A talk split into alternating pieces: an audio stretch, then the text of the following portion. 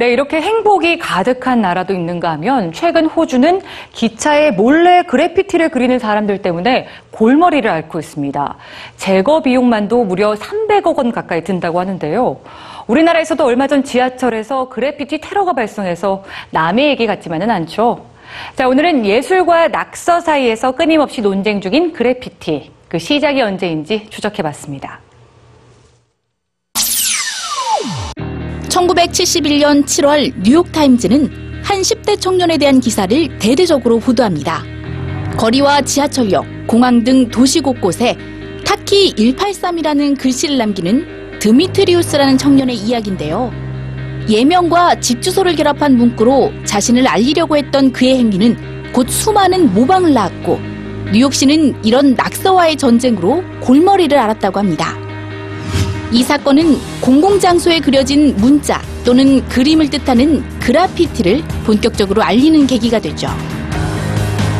오늘날 그라피티는 사회에 특정 메시지를 전달하거나 개인적인 목적을 위한 수단으로 사용되고 있는데요. 최근 도시에 몰래 그라피티를 그리는 이들이 급증하면서 예술과 낙서 논쟁이 다시 점화되고 있습니다. 그라피티의 어원은 긁히다라는 뜻의 이탈리아어입니다. 원래 동굴벽에 새겨진 고대 벽화나 도공들이 도자기에 무늬를 새길 때 사용하는 기술을 뜻했는데요. 고대에는 이미 다양한 메시지를 담은 그라피티들이 존재했습니다.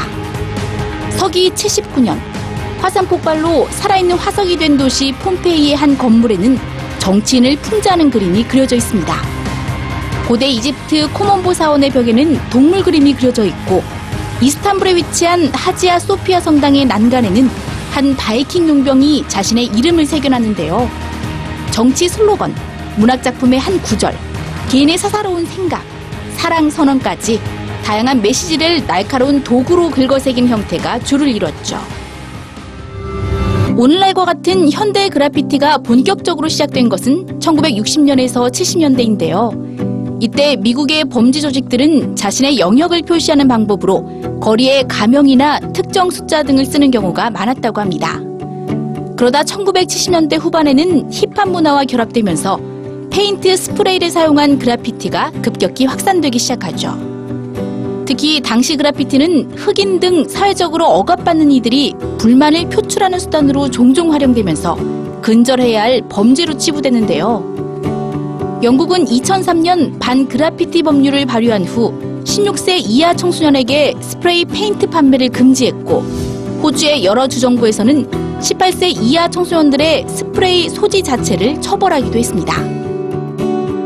하지만 그래피티를 하는 이들 사이에서는 훔치지 않은 스프레이로 그린 작품은 인정하지 않는다는 말이 있을 정도로 그래피티를 향한 열정을 멈추지 않고 있는데요.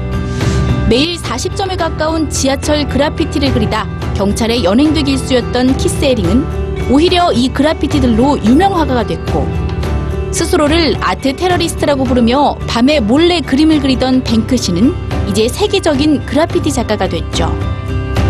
최근 그래피티가 금지된 스페인에서는 버려진 쓰레기에 그래피티를 그리는 사람까지 등장했는데요. 자유분방한 예술과 단순한 낙서 사이의 경계는 무엇일까요? 그래피티를 둘러싼 논쟁이 여전한 평행선을 달리고 있습니다.